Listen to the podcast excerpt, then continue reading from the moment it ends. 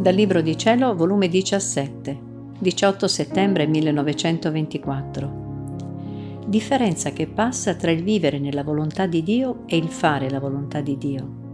Per capire che cosa vuol dire vivere nella divina volontà, si deve disporre al più grande dei sacrifici, quale quello di non dar vita, anche nelle cose sante, alla propria volontà. Stavo impensierita di ciò che sta scritto sul vivere nel divin volere e pregavo Gesù che mi desse più luce per spiegarmi meglio, onde poter più chiarire a chi sono in obbligo di farlo questo benedetto vivere nella divina volontà. E il mio dolce Gesù mi ha detto, figlia mia, non si vuol capire, il vivere nella mia volontà è regnare il fare la mia volontà e stare ai miei ordini. Il primo è possedere, il secondo è ricevere i miei ordini ed eseguirli. Il vivere nel mio volere è far sua la mia volontà come cosa propria e disporre di essa.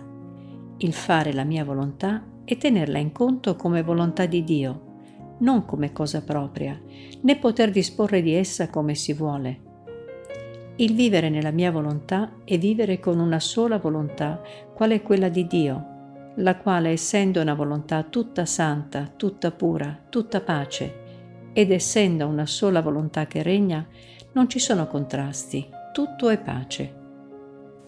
Le passioni umane tremano innanzi a questa suprema volontà e vorrebbero fuggirla, né ardiscono di muoversi né di opporsi, vedendo che innanzi a questa santa volontà tremano cieli e terra. Sicché il primo passo del vivere nel voler divino che fa? Gettare l'ordine divino nel fondo dell'anima, svuotarla di tutto ciò che è umano, di tendenze, di passioni, di inclinazioni d'altro. Invece il fare la mia volontà è vivere con due volontà. E quando do gli ordini di eseguire la mia, la creatura sente il peso della sua volontà che le mette contrasti e a onta che segua gli ordini della mia volontà con fedeltà, sente il peso della natura ribelle, le sue passioni e inclinazioni. E quanti santi, ad onta che siano giunti alla perfezione più alta, sentono questa loro volontà che gli fa guerra, che li tiene oppressi, e tanti che sono costretti a gridare chi mi libererà da questo corpo di morte, cioè da questa mia volontà che vuol dare morte al bene che voglio fare. Il vivere nella mia volontà è vivere da figlio. Il fare la mia volontà è vivere da servo. Nel primo ciò che è del padre e del figlio. Molte volte fanno più sacrifici i servi che i figli. A loro spetta esporsi a servizi più faticosi, più umili, al freddo, al caldo, a viaggiare a piedi.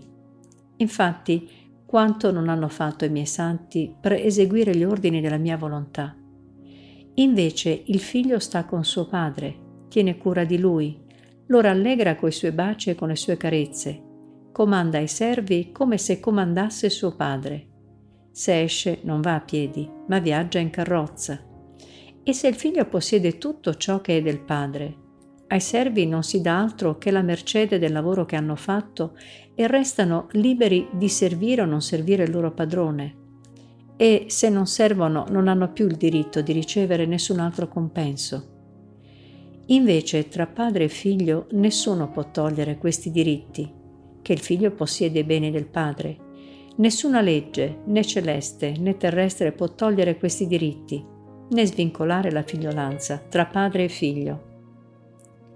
Figlia mia, il vivere nella mia volontà è il vivere che più si avvicina ai beati del cielo ed è tanto distante da chi semplicemente fa la mia volontà e sta fedelmente ai miei ordini, quanto è distante il cielo dalla terra, quanta distanza passa tra figlio e servo, tra re e suddito. E poi questo è un dono che voglio fare in questi tempi così tristi, che non solo facciano la mia volontà, ma che la posseggano. Non sono forse io padrone di dare ciò che voglio, quando voglio a chi voglio? Non è padrone un signore di dire a un servo vieni in casa mia, mangia, prendi, comanda come un altro me stesso e per fare che nessuno possa impedirgli il possesso dei suoi beni, si legittima questo servo per figlio e gli dà il diritto di possedere. Se ciò può fare un ricco, molto più posso farlo io. Questo vivere nel mio volere è il dono più grande che voglio fare alle creature, La mia bontà vuol sempre più sfoggiare in amore verso le creature e avendole dato loro tutto, non avendo più che dar loro per farmi amare, voglio far dono della mia volontà, affinché, possedendola, amino il gran bene che posseggono. Netti meravigliare se vedi che non capiscono. Per capire dovrebbero disporsi al più grande dei sacrifici, quale è quello di non dar vita anche nelle cose sante alla propria volontà allora sentirebbero il possesso della mia e toccherebbero con mano che significa vivere nel mio volere. Tu però sii attenta né ti infastidire delle difficoltà che fanno, ed io a poco a poco mi farò strada per far capire il vivere nella mia volontà.